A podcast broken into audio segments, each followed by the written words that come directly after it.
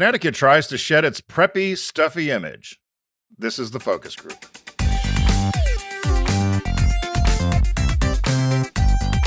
They're all business, except when they're not. It's the Focus Group with Tim Bennett and John Nash.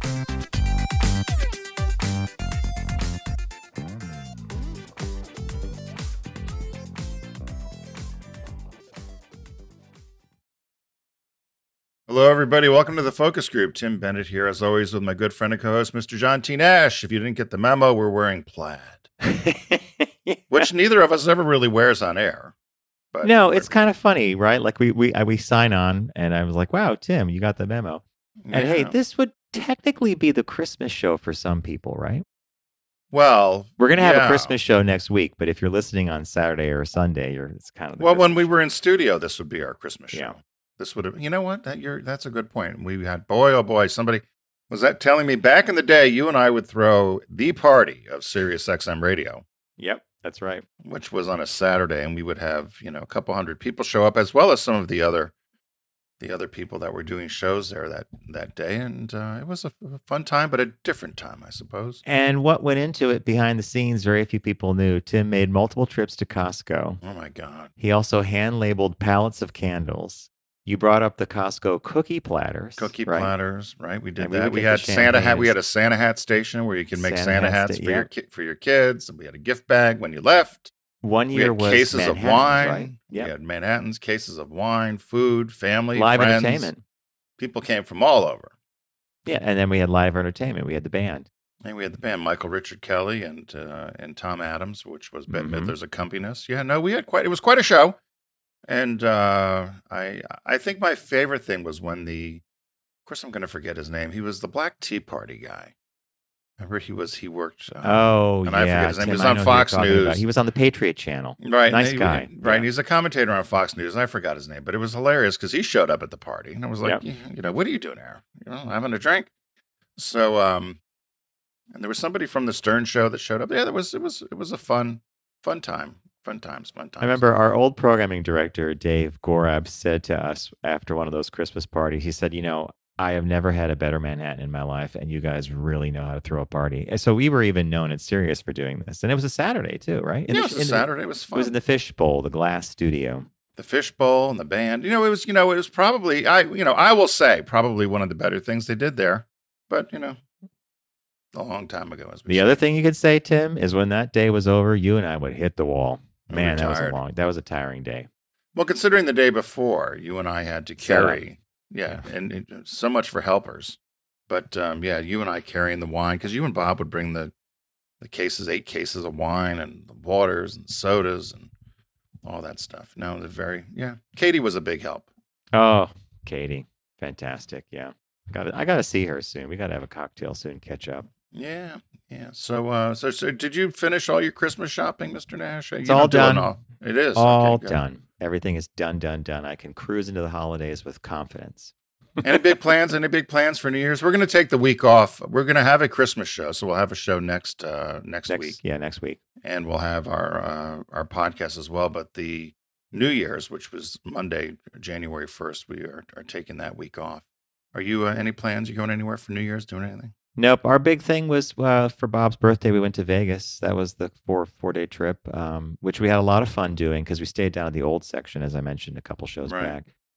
But no, nothing planned. You know, I, except for this weekend is all family. You know, I've get staggered it so that I get to see mom and my sister and her husband and a bunch of friends on um, Saturday, Christmas Eve. We see some friends in the city, and then Sunday is Bob's mom. So That'd be nice. Are you going Yeah. to? Uh, I'm heading to Connecticut, which is uh, our shop talk today is about Connecticut trying to rebrand itself. Which you found the story, which I just read and scratched my head, and we'll talk about it when we get to that part of the show. But uh, without further ado, Mr. Nash, what caught your eye this week? What caught your eye? Here's what Tim and John found. Okay, so this one, I'm not exactly sure when this thing occurred. This could have been in 20, I think it's 2022 and the case was just resolved. I think you're going to get a kick out of this one. Um, it took me a second when I was reading it to realize what was going on, uh, but it involves Hooters and uh, a waitress. And so here we go. Uh, Jodie Berry, who's 27, uh, was a waitress at Hooters, and she had a contest that the manager was doing. and it was all about how many, it's a beer sales contest. And it was last May at the Panama City Beach Hooters. She believed she had won it because um, she sold the most beer, and the prize was a new Toyota. She was happy, a Toyota car. She was I hap- see where this is going. Okay, she was happily escorted out of the restaurant to the parking lot in a blindfold. But when the blindfold was removed, she found she had won a new toy Yoda, the little green character from the Star Wars movies. Oh my God, this is brilliant. Yeah. I couldn't stop laughing. She wins a toy Yoda. Yoda. She was not happy with it. She this. didn't see the humor in it. She she might have seen the humor, but she had her heart set on a toy a Toyota.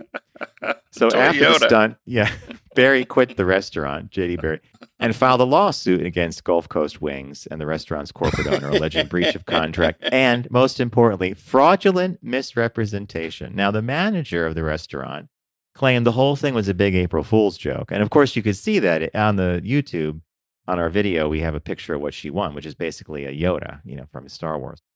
So she actually settled with them recently, and the the amount is not disclosed. Um, and he's the attorney for her, a guy named David Knoll, said she has no, based on the settlement, she can go to any local car dealership and pick whatever Toyota she wants. Oh, really? It's not going to be a toy Yoda. Now, I just thought you would love this because you and I might have actually pulled something like this back in the day, and someone might have actually gotten pissed off enough to sue us for it, right? Well, it's it's like a um, it's like an SNL skit. I- I'm wondering. I'm wondering what. There's two things I'll say. I'm wondering what the description was. In other words, I wonder how the contest was written.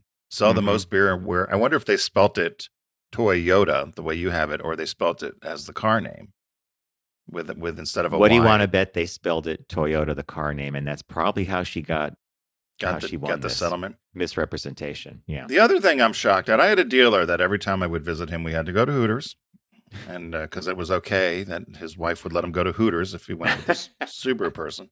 Okay. But I'm a little surprised. and, and I'll say this about the picture. I, you know, the Hooters girls are usually a little more endowed. Is that the the, the picture you're showing? Is that her? I think so. I think so. I, this Okay. is the I found three images That's that were pictures. similar, and it was her. Plus, sometimes it would be a different version of Yoda. But that is she very? She's not too hootery, is she? Well, not not the way you and I think of that chain and who they hire, right? Yeah, Uh, usually got boobs up and out. I mean, she are- she looks perfectly normal. she looks normal, but it's not boobs up and out. I mean, usually Hooters you go for boobs up and out with Yeah. a lot of cleavage. But I love the face, the disappointed face she has. what would you do if you How were this es- missed me? Oh my god! escorted out to the parking lot in a blindfold. They take it off, and in the, there's a box a green little toy in it. Like, there's your toy Yoda. And I'm sure everybody laughed. They did the whole Uh-huh. thing. I I would have. I don't know. I guess I would have laughed, but Oh, she probably laughed and quit, then hired an attorney. I mean, and she, and now she got a new. She's got a Toyota. She's got that Toyota. car. I thought you'd get a kick out of this because Oh, man, this is a- really right up. It's a great story. I I'm surprised they missed it. I love it. And well, that's what that's the beauty of caught my eye. You and I both read similar but different news feeds. Oh, mine can't. Mine it can't be any more boring. I mean, mi- mine is a, just a real business story. I mean, it's all it is. It's, and quite frankly, I want to share it now After the Toyota. After the Toyota. the um, mine has to do with Delta Airlines, and it was just uh, and it you know was clickbait. I caught the headline because it said Delta is doing something for the first time in seventy years. Mm. So I was like, well, what could that possibly be? So uh, what they're doing is they're testing. They started last week. They're testing getting rid of plastic cups. And uh, so apparently, somebody actually they they talked with someone at the Delta Flight Museum, and they can't even remember when the company started using plastic cups. They said it was as early as the late 40s, is what they're thinking. And most airlines started using plastic that long ago. But what they're trying to do in terms of being more sustainable and uh, being able to recycle products and have uh, a lighter weight on the planes, which makes them more fuel efficient, which lowers their carbon footprint, all those sort of things. They're testing out a um, a paper cup, and the thought is that the paper cup um, will replace the plastic cup, but they had to try to figure out a few a few issues. Do, do you want to guess what some of the issues were about going from plastic to paper? I this I almost wanted to laugh because I think that I thought this is almost up there with Toyota. You know, uh, we've had paper cups in our lives all our life, but my guess is it has to do with saturation. Will the cup hold up, and can they use it for hot beverages? You're exactly right. And the other thing I didn't know about um, is also alcoholic beverages. They said Delta has spent years prototyping and tasting paper cups within specific routes and they're trying to make them capable of hot, cold, and alcoholic drinks, Mm. as well as having them meet strict uh, strict environmental standards. They said, for instance, um, drinking red wine or drinking alcohol from a paper cup is a far different experience and feel than it would be out of a out of a plastic cup. Okay, I, I guess I understand that. They said the other thing is is that they want to be able to make sure that the paper keeps the cold drink cold, the hot drink hot, and apparently, alcohol dissolves paper quickly. It's a losing battle, right? So they said the cups need to also be stackable within the galley and also Yes. be able to fit on the carts and be able to be separated easily so that the flight attendants don't have to keep kind of pulling these things to get the paper apart, which apparently is a problem with the paper cups. They get stick, stuck together. So they think that'll be uh, an issue too. They're trying to uh, trying to resolve. So they started again last week, putting it on some transcontinental routes, and they're going to start doing some uh, overseas routes, and then make a decision in spring of 2024 whether they're going to um, go full on paper or not. They said if approved and it rolls out across the network, paper cups will eliminate 7 million pounds of plastic, which is the weight of about 13 pickup trucks. Uh, So it would eliminate the single use plastics on board and um, help them minimize, uh, you know, the, the waste that these single plastics have. They said they already have removed 4.9 million pounds of single use pra- uh, plastic since 2022 by getting rid of or by changing some packaging and, and changing around, you know, plastic forks, knives, that sort of thing. So You know, I thought it was an fl- interesting thing. We've talked on our other shows. Uh, we we talked, I think, this week about sustainability and climate Mhm. change. You brought up, and so this is Delta trying to, um, you know, trying to do its part. So I that's why I read it though. But I was surprised to see that they were using plastic since the 40s. Yeah, you know, on our flight uh, back and forth from Vegas, we flew Delta, Right. and you probably noticed the last time you fly, they actually collect the cups. They they get rid of the ice and they stack them, and I think they Right. definitely recycle them. But eliminating it altogether would be pretty cool. That's quite the challenge there. I wonder if they're going to use something like a wax coating or something in that paper to. Well, they said they're going to try to do a. They've tried um, the wax coating. They said, But I bet alcohol eats through that too. Well, they said the other issue is then it makes it non-recyclable. Oh, Or, and they said the other issue that they're tr- they're struggling with is all the different regulations in various countries about what's recyclable and what's not. Because they said what usually happens is at the end of the flight, they do, as you said, they'll collect cups or they'll collect whatever, and they they do divide it up and then put it into um, recycling. But they said some countries have very different standards in terms of cleanliness or what could be recycled, and so that's a challenge as well. So something as simple as saying, "Oh, let's just go to paper cups." Yeah. um, isn't isn't that simple. So that was uh, that was what caught my eye. So nicely done. certainly not the Toyota, which I you know, which I loved. So, so many of you know that uh, Deep Discount has been uh, been with us for quite some time here on the Focus Group. We appreciate their support of us and appreciate you supporting them, particularly this time of year when you're looking for that hard to find gift for somebody. They've got some last minute great gift ideas that you could still um, get to you shortly if you'd like to either own your passion or give your passion to somebody else you love. Put under the tree or put in a stocking or just give them to them for the for the happy year and and uh, at this holiday time. There's tens of thousands of items on sale: movies, music, games, collectibles, and more. And uh, John and I always have a pick each week. So, Mr. Nash, what did uh, what did you pick for this week's uh, So selection? So this week I'm I'm picking what I call a rebuy. Now I own 2001: A Space Odyssey, probably on DVD, perhaps on Blu-ray. I'd have to check that out. It's a movie that I've owned since I saw it. I don't know how when it was available to have as a home movie. But uh, the reason this caught my eye is uh, Deep Discount has the 4K Ultra HD 2001: A Space Odyssey released in 2018, and this is critical because I did a little R and D. Because in the description it says um, following the recent theatrical run of the unrestored 7, 70 millimeter print of 2001 A Space Odyssey, Stanley Kubrick's game changing sci fi classic is headed to 4K and Ultra HD. I'm like, unrestored? So I did some research, and it turns out in 2018, with the uh, prodding of director Christopher Nolan, Warner Brothers went back and they took the original 70 millimeter negatives, the inter negatives. These things are preserved in a special vault, and they recreated a 70 millimeter print of 2001: A Space Odyssey specifically to be shown in movie theaters. And the reason he did this is he said, you know, film is a very unique thing, and 70 millimeter was an experience all by itself he took it to Cannes, the Cannes Film Festival, and showcased the movie there. And people walked out and they were stunned. People who had remembered seeing the movie when they were younger said this was what it looked like, not like a TV thing or not like, you know, on a small screen. And so they then took the unrestored, which is really just a re a reprinting of the internegatives, and they put it on Blu-ray. So I am dying to see what this looks like. And at 2219, I'm on board. So I'm getting the uh, the 2018 release of the unrestored, made from Internegatives, 2001: Space Odyssey. You can wake up now, Tim. when was the last time you watched that? Uh, 2001, probably about a year and a half ago. It was on yeah. Turner Classic Movies, and the minute I start, I, I am sucked in. I, I think it's an amazing movie, but um, that's me. yeah. Okay. I um I picked something that uh, I know you and Lauren and Lori all laugh at me. I didn't see Casablanca. I didn't. I don't think I've seen Gone with the Wind. Gone with the Wind. Yeah. So all these classics, and so this popped up. I was rooting around the um, the deep discount collection for the, for the last minute gift ideas, and I saw this pop up from Criterion. It's Essential Fellini. Mm. Now, have you Look, ever? It looks like a big set.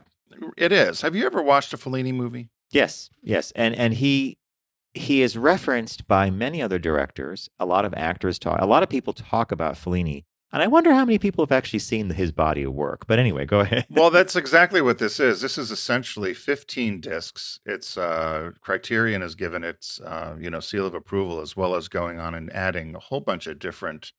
Um, so there's new restorations. There's four behind the scene documentaries.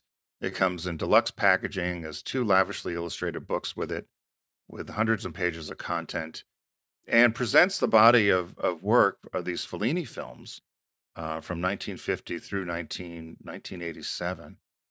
And uh, I've never seen any of them. And so this is on Blu ray. And I thought this is the sort of thing where somebody um, would want to have as a collection just because it's not something you're going to be able to stream really, or you're just going to find on on um, some of the other platforms.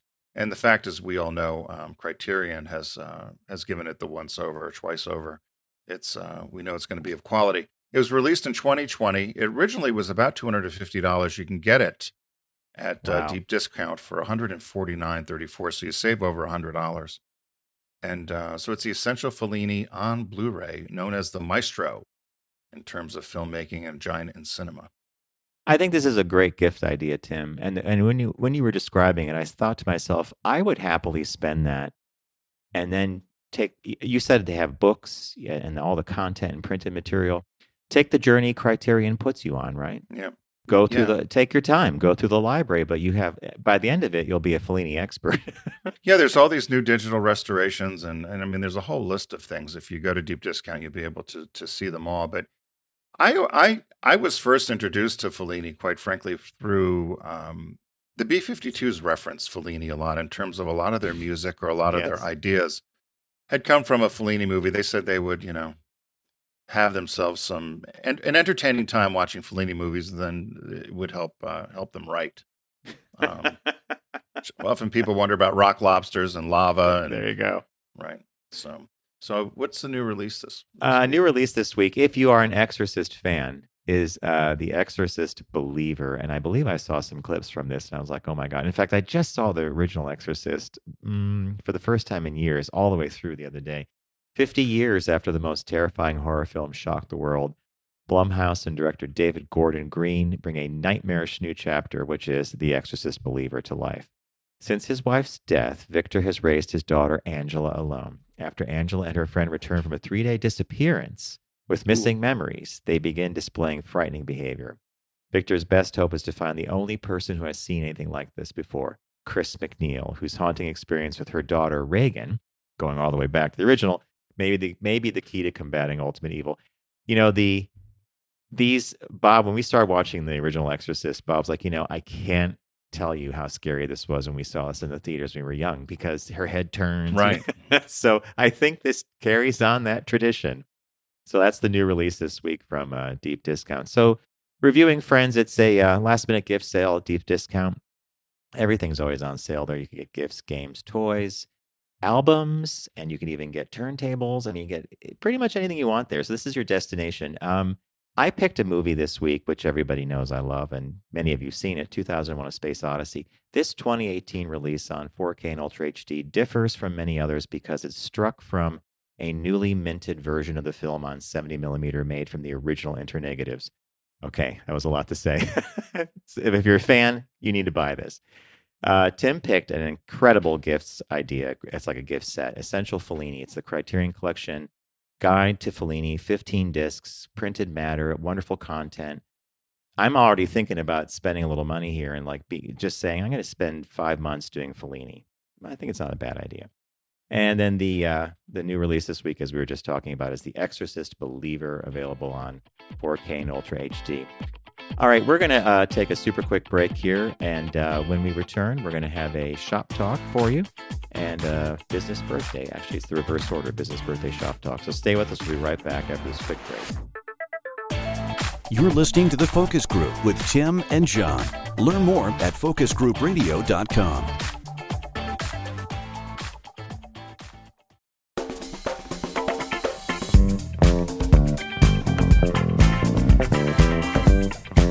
Now back to the focus group with Tim and John. Available pretty much everywhere. That's right. You can find us pretty much everywhere. If you just uh, type in the focus group with Tim Bennett and John Nash, it'll pop up all the different locations.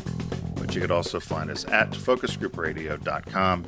You'll also find our podcast there, our Tuesday podcast called TFG Unbuttoned. Now, you make it sound like you could find us walking a street, too. You could you and I have been. You and I have been. You and I remember. You and I were. Someone thought we were arguing. You and I were in the streets of San Francisco, and we were Yes. walking and back and forth. And some guy recognized us and said, "I know you two from the radio." And uh, the focus. He did think we were arguing, even though we were laughing our ass off about something. Well, we were dragging our luggage through, you know, the the, the crack pipes and, and clickety clickety clack. vi- meth vials of San Francisco to get to our, our hotel. You know, Yeah, was in yeah. the meat pack. What was it? The tenderloin? wherever it was. It was That's uh, the tenderloin. Yeah. well, yeah. So it was, don't, don't don't step on that needle, Tim. Better not wear a sandal outside. That was then another was. time, someone recognized us in Fort Florida. Lauderdale. Yeah. the, the and then Ogunquit, Maine, and P Town. We were at the coffee shop in P Town, and somebody. I know we were walking by the coffee shop and someone yelled from a table like, "Oh, it's John Nash, Tim Bennett from the focus group." Yeah, that was uh, so. That's nice to be noticed. Yeah, it was fun. Yeah, it's good to be. It'd rather be looked over than overlooked, right? There you go. That That's would- exactly right. I think Mae West or somebody said that. So, without further ado, Mr. Nash, we have our business birthday. Everyone does celebrity birthday greetings, but the Focus Group is the only show in the universe that celebrates business birthdays. Before I talk about the business birthday, do you know the Cole Porter song "Anything Goes"? In olden days, a glimpse of stocking was looked on as something shocking. Well, now God knows anything, Anything goes. goes. Yeah, I know it. do you know? Do you know all the words? Eh, the- all, Um, the all the lyrics. You know, the reason I know it is because uh, we had a summer house in the Pines one summer, and the community center behind us was putting on "Anything Goes" as a musical that year. So Tony, you know, Trish slash Tony and I would be on the near the pool, and we hear the clack clack clack clack clack. Anything goes, and after a while, we just knew the song. So I think I know it, but anyway, So do you know the line when you hear that Lady Mendl standing up? Now does a handspring landing up on her toes? oh, Anything and that, yes, I recognize it, and that would be Cole Porter probably referencing someone from his Lady Mendl, who is our business birthday. Ah, okay, I didn't know who Lady Mendl was. Did you? no, So Elsie De, Elsie de Wolfe, Lady Mendl, born December 20th, 1859, died 1950 at 90 years old. An American actress ish, but she really was prominent as one of the country's first interior designers. And uh, in fact, the New Yorker credits her with actually inventing uh, the profession of interior design and was the first female interior design decorator. And um, so she, so I thought, you know, the the profession of being an interior designer, I guess you just kind of take for granted, but somebody had to start it, right? So uh, You know, when when I was putting the deck together and you had sent this, and I was reading the description, um, and it says the New Yorker magazine credits her with inventing interior design. I just thought about it for a minute. I thought inventing, yeah, and I guess it makes complete sense, right? Yep, she was born in New York City. So they said she was acutely sensitive to her surroundings from her earlier year, earliest years, and she became one of the first female interior decorators. She was known for replacing dark and ornate Victorian decor with lighter, simpler styles and uncluttered room layouts. You would love her for uncluttering, John. she she might have been Marie Kondo before Marie Kondo, right? She was also a lesbian and very open about it. Really? Um, yes. For the she got- time period. Hmm. So she got married in 1926 to an English diplomat, Sir Charles Mendl, which is where Lady Mendl came from, and she liked being called Lady Mendl. She was the femme in the relationship. She, she very openly said in her autobiography that it was a marriage of convenience, but she was proud to call herself Lady Mendl. She said although her marriage was platonic, the pair decided to get married primarily for social amenities and entertaining together, but they kept separate residences. They never lived together. Um, she actually lived for many years with the daughter of a prosperous uh, New York lawyer, Elizabeth Bessie Marbury, who was, uh, they said, quite masculine uh, compared to uh, Lady de Wolfe or Lady Mendl. Uh, she was she was uh, a pioneer in her own right. Um, Bessie was also the first female theater agent and one of the first women Broadway producers. Her first clients included Oscar Wilde and George Bernard Shaw. They lived 40 years together. Marbury was the, the breadwinner, I said, of the relationship. They were known around town as the Bachelors. Seriously? Yeah. and uh, and the, the news, the New York Times at the time when she announced her wedding, they said that it, they, everybody was quite surprised that uh, that she got married because of uh, every. It was quite known that she was living with uh, with Bessie Marbury, and uh, they expected nothing to change in their relationship. And Marbury, you know, could care less, but they remained together until she died in 1933. Marbury. They um, so as I said, the New Yorker had had had uh, identified her as starting the interior design profession. They said that uh, there were some other people that were trying to get in the field and trying to change the aesthetic and make things uh, lighter and so forth, as they as the words um, were written here. But they said she really got her start at the Colony Club in New York Mm. and she went in there, which was all very masculine and heavy, and she lightened it up, and as she said, brought the gardens in, which was a lot of her her French influence. She also had written a book called The House in Good Taste in 1913, and uh, she also liked to use, they said, a lot of mirrors as well. They said that um, she was a rebel in an ugly world. She learned that in, when she was five years old, her parents had redone one of their one of the rooms in their house with what she said was gray with splotches of red um, wallpaper. She threw herself on the floor and just said, It's so ugly. It's so ugly. She also hated uh, Victorian furniture, as I mentioned, and also pickle and plum Morris furniture. I don't know what that is. And uh, they said on stage she wasn't a total failure, but she was neither a success, and uh, which really moved her over to uh, to doing interior design. They said she was known on stage for wearing good clothes. you know, e- that's a strange compliment because you want to be known for your performance, right?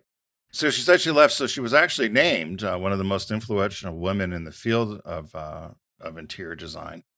But a lot, but her reputation as an actress, because she was a nice person, they said that she she picked up a lot of work that way, and uh, she was voted best dressed uh, woman in America, and also in Paris society. She was known as uh, women who one of the best dressed women in the world, and that she wore clothes that suited her best, regardless of what fashion did.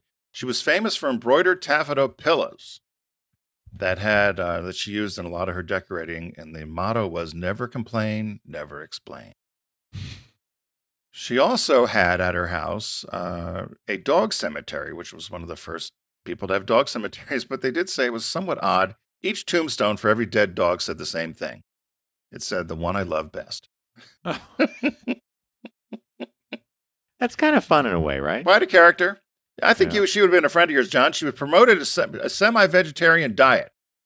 She ate a lot of fresh fish, oysters, shellfish, and vegetables. She described herself, uh, she wouldn't eat red meat, and uh, she wasn't wholly vegetarian, but she advocated gardening and consuming homegrown vegetables and organic food.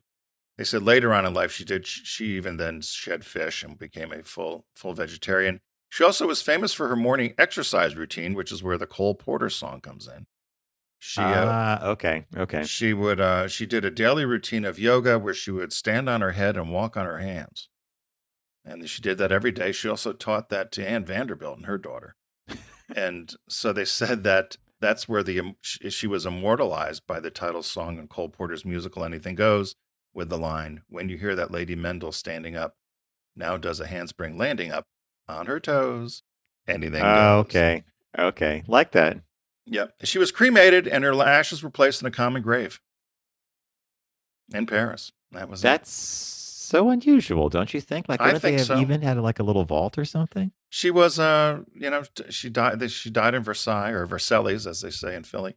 She died in Versailles, France, and they said that uh, her cremated ashes were placed in a common grave in Paris. I want to go back to Versailles, and as they say in Philly. I, well, you know, there was a car brand. There was a car called the Versailles. I forget the Pontiac, maybe. And I remember the dealers, the Versailles. I, I'm I'm really selling those Versailles Yeah, right next to the Broughams. The bro- yeah, okay. the legis- legacies.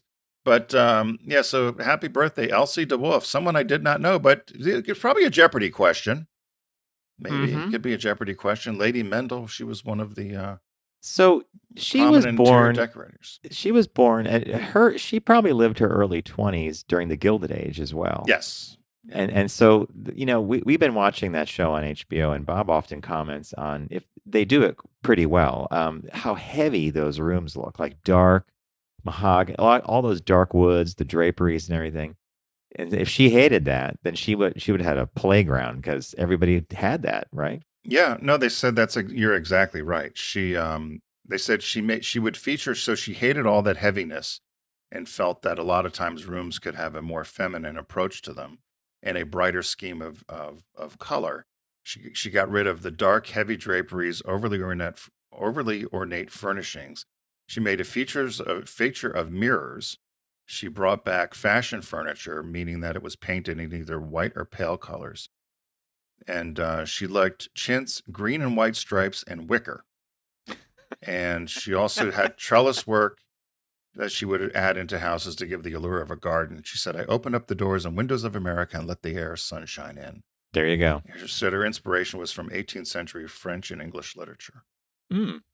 Which, being that they were not always electrified, broad open window spaces were always preferred to let light in. So she's yeah, I like her. Good business birthday. Yeah, someone we haven't done before. It was a, it was another one of those tough, you know, tough times to find. Mhm. You know, find Was it dry spell or were there too many people? No, it was a dry spell. I think Okay, the only other person there was, you know, somebody who was uh, somebody we've probably done many times was someone from a, you know, a car brand who was one of the earlier. Uh, No, You know, you- we probably did. something. This is someone we've definitely never done. I like this birthday. Yeah. our shop talk this week, we uh, we teased it in the beginning about Connecticut, and John had found this article which I I really liked. It's from the New York Times, and the headline is "Stuffy, Preppy, Sleepy." Can a rebrand fix Connecticut's reputation? Hmm. So apparently, the this is an overall business uh, story for me in terms of branding and marketing states and, and tourism and and all that goes with it. And I can, you know, I love New. uh, Before we get to Connecticut, I love New York.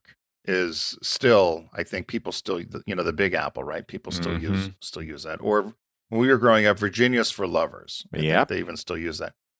Why some of these places think they can change the brand or change the slogan every year or two and think something's going to stick is beyond me. Connecticut is famous for that, I guess. Um, they just retired Still Revolutionary in favor of two new marketing campaigns, which I have a problem with that as well. Why would you pick two? Pick one, Uh. hang your hat on it. Where's your North Star? I knew you'd like this, and I knew you'd tear it apart. But go ahead. so and I want to find out who the agency is, which I did. The um so the the new campaign is an attempt to make Connecticut feel like somewhere. Not just an amorphous American anywhere. So this really makes you feel like it's somewhere, John. Make it here and find your vibe.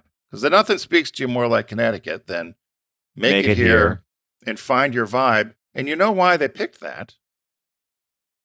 They were hoping for Gen Z to like kind of swoop in. Well, there was that too, but they said that because someone said, you know, they said, how did it come up with this guy Anthony, who's the uh, they didn't even give a first name or last name, who's the CMO of, I guess, the CMO of the state, Chief Marketing Officer of Connecticut, says that uh, they took the fact that Connecticut is known for high tech manufacturing, space shoots or space suits, helicopters, submarines, pizza, and basketball.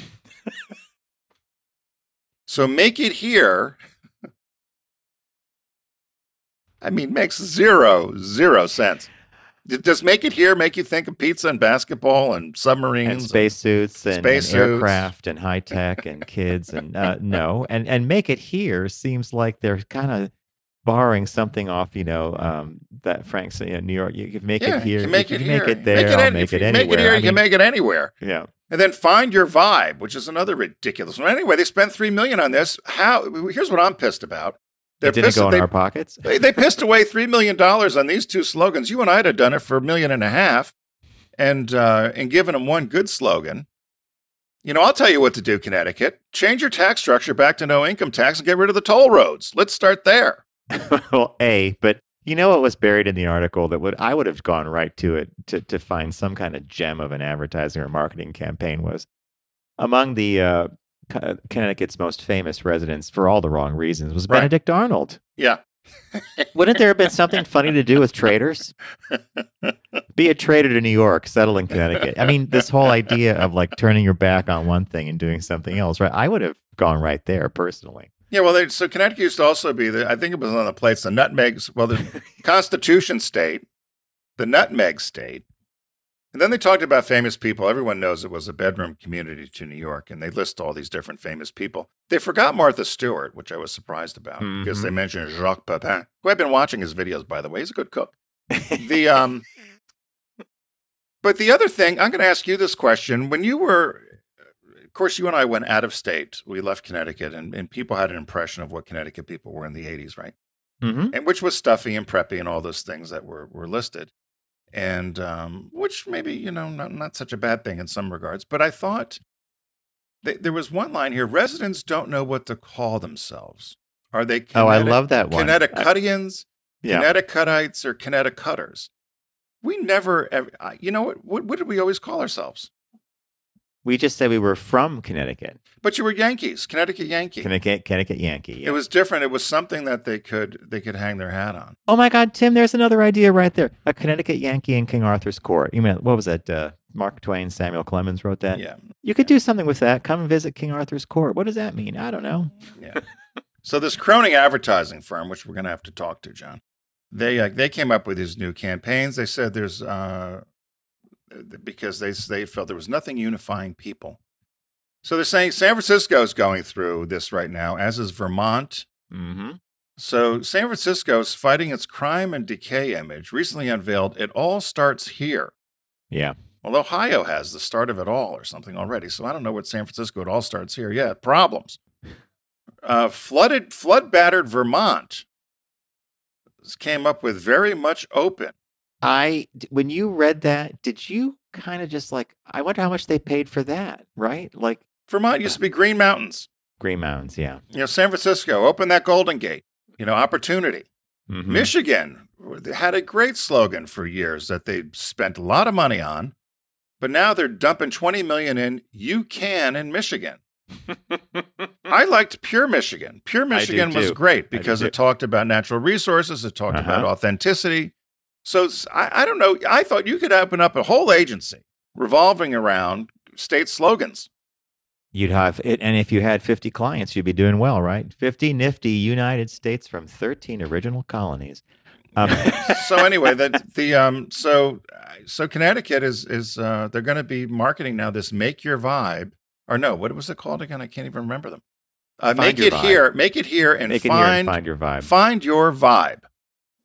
To me it's too generic and it could be uh, nothing. describing it could be describing anything You- i mean you could you know when we were out in vegas in the fremont street area they, they had this like container they took containers and they made a container park with art stores and restaurants you could say you could the, it could be called you know, Vegas Container Park. Find your vibe. You, you know, like it, Yeah. it's not. It's innocuous. It doesn't seem to hook into some of the things we know about Connecticut, right? Yeah. No, it it um there there was a tagline for a little while. It was better yet Connecticut. Remember? I remember Better Yet Connecticut. Was that in the 80s? probably 80s, 90s? 90s. Then there was the one we always joke about, what people people have referred to on our show. The yeah, I was just in Connecticut. The past is still present. Um, I have no problem with that, right? No, but uh, you know, in Yankee craftiness, and I, Mhm. and maybe people confuse Yankee with the New York Yankees. I don't know, but um, with the baseball team. But it's um, I I was trying to, so I, I went and I Googled, you know, Connecticut uniqueness, and What came uh, up? Well, I had the first phone book. Um, you know, had first nuclear submarine, had the first I don't know, Tim. first I think we have you know, we have the idea already. Connecticut, Arnold Benedict Arnold slept here. You know, you know, wasn't that there's something that where if, if you put every house that George Washington Uh-huh. was supposed to sleep in, he would have been asleep his entire life. One of those things. But Connecticut, Benedict Arnold slept here. Well, you could just and you, you. The other thing is you can make outrageous claims because that's a Benedict Arnold, right? Because he was a traitor, so and a liar. So you can make you know come see come see the tallest mountain in Connecticut. Benedict Arnold says, "Yeah, you know, Bear Mountain. Well, I didn't say it was the, like the Toyota joke, right? It's it's. Uh, I didn't say the tallest mountain in the U.S. I said in Connecticut. okay, yeah." You know, you could almost do a whole thing with get your BA in Connecticut, and what they mean by BA is not Bachelor of Arts, but get your Benedict Arnold on. Get your Benedict Arnold on. yeah. So, uh, oh, the other thing is Connecticut. you- You have to pass a certain. There was something crazy about it. You have to pass a certain um, criteria to be considered a pickle. You have to have a bounce yes. I couldn't figure that one out either. I was like, okay, that's interesting. Yeah. Yeah, yeah. So anyway, that's um. Then, then they talked about all the different you know celebrities and people who've lived in Connecticut or live in Connecticut and what they could have done. It's a pretty state. It's a beautiful It's state. a beautiful state. Yeah. Um, but it's always had a very stuffy New York bedroom community. Um, a lot of people moved there because there was no income tax. So a lot of big corporations used Mhm. to be headquartered there. Back in the 90s, I believe it was, they instituted an income tax and lost a lot of businesses. People Oh, moved yeah. out, um, a lot of them, a lot of big ones. And uh, then they added in toll roads, and the, the state's been mismanaged. And um, you know, uh, and the taxes in Connecticut are as Are crazy. are as bad I as they are in to my mom Massachusetts. about it. Do you know they want to tax lawn equipment now? Yes. My brother yes, was telling I- me if you had a riding mower, I was like, Mhm. come on, come on. Eh, That that's that's the weird long arm of government. Did you know there was one last thing that was buried in here that I kind of just paused at. There's a it's literally one sentence. Jamie Robinson, 24, a social media influencer who promotes the state in videos, acknowledges its challenges, colon. I can't think of a personality in Connecticut at all. Here's someone they're paying Right. to influence and promote. And he says, I can't think of a personality at all. I think some of that money's going down the toilet or, or it's being lit with matches, right? Yeah. No, this this this, this is one of these ones where I'm sorry we didn't find this uh, find this assignment out because uh, I think we certainly could have uh, come up with something better. Than, They would never have given it to us. No, they wouldn't. Well, they might have. I don't know. I got to look up this agency. But to make it here and find your vibe, if I was the governor, I would have been disappointed. you know, well, apparently he's. Meanwhile, I would have laughed my butt off if someone came in with a Benedict Arnold, Benedict Arnold campaign. Even if it was a joke, I'd be like, okay, I see where you're going with this. Make it memorable. Anyway, yeah, so that's a good, go. uh, all right, good shop talk. It's a sad thing. And, and Tim, yes, there was an agency there. There's an agency with 50 clients. I wonder what the name of that shop would be if it's all about state taglines. State taglines. I don't know. State tags. Taggets. Find your vibe. Find your taglines are us. Taglines are us. Yeah. All right. We're going to wrap it up there, folks. Thank you for joining us here on the Focus Group today. Uh, focusgroupradio.com is the website you can visit and learn about us, our other shows, including TFG Unbuttoned, our Tuesday podcast, and our partner here, uh, Deep Discount. Uh, last minute gift sale at Deep Discount. Lots of things you can pick up. I chose a 2018 re release of the 70 millimeter version of 2001 A Space Odyssey that is a tongue tire. Uh, Tim picked a collection of a Criterion collection of all Fellini movies, including printed matter books and a guide to watching all of them straight through. It's 15 discs. It would be an amazing thing for someone who's a film buff. And the uh, new release this week is Exorcist, the, the Exorcist Believer on 4K and Ultra HD. We want to remind everybody when you're out there traveling for shopping and going on your holiday trips to don't text and drive, arrive alive. I see a lot of that weaving, and then you go by and you see the phone on the dashboard or on the wheel. You're like, hmm, yeah, that's, Mhm. that's a smart idea. But anyway, stay safe, and we'll see you in the new week. It's the Focus Group with Tim Bennett and John Nash. Accessible on all platforms. Subscribe, like, and rate us on your platform of choice. Learn more at focusgroupradio.com. That was a stunning focus group.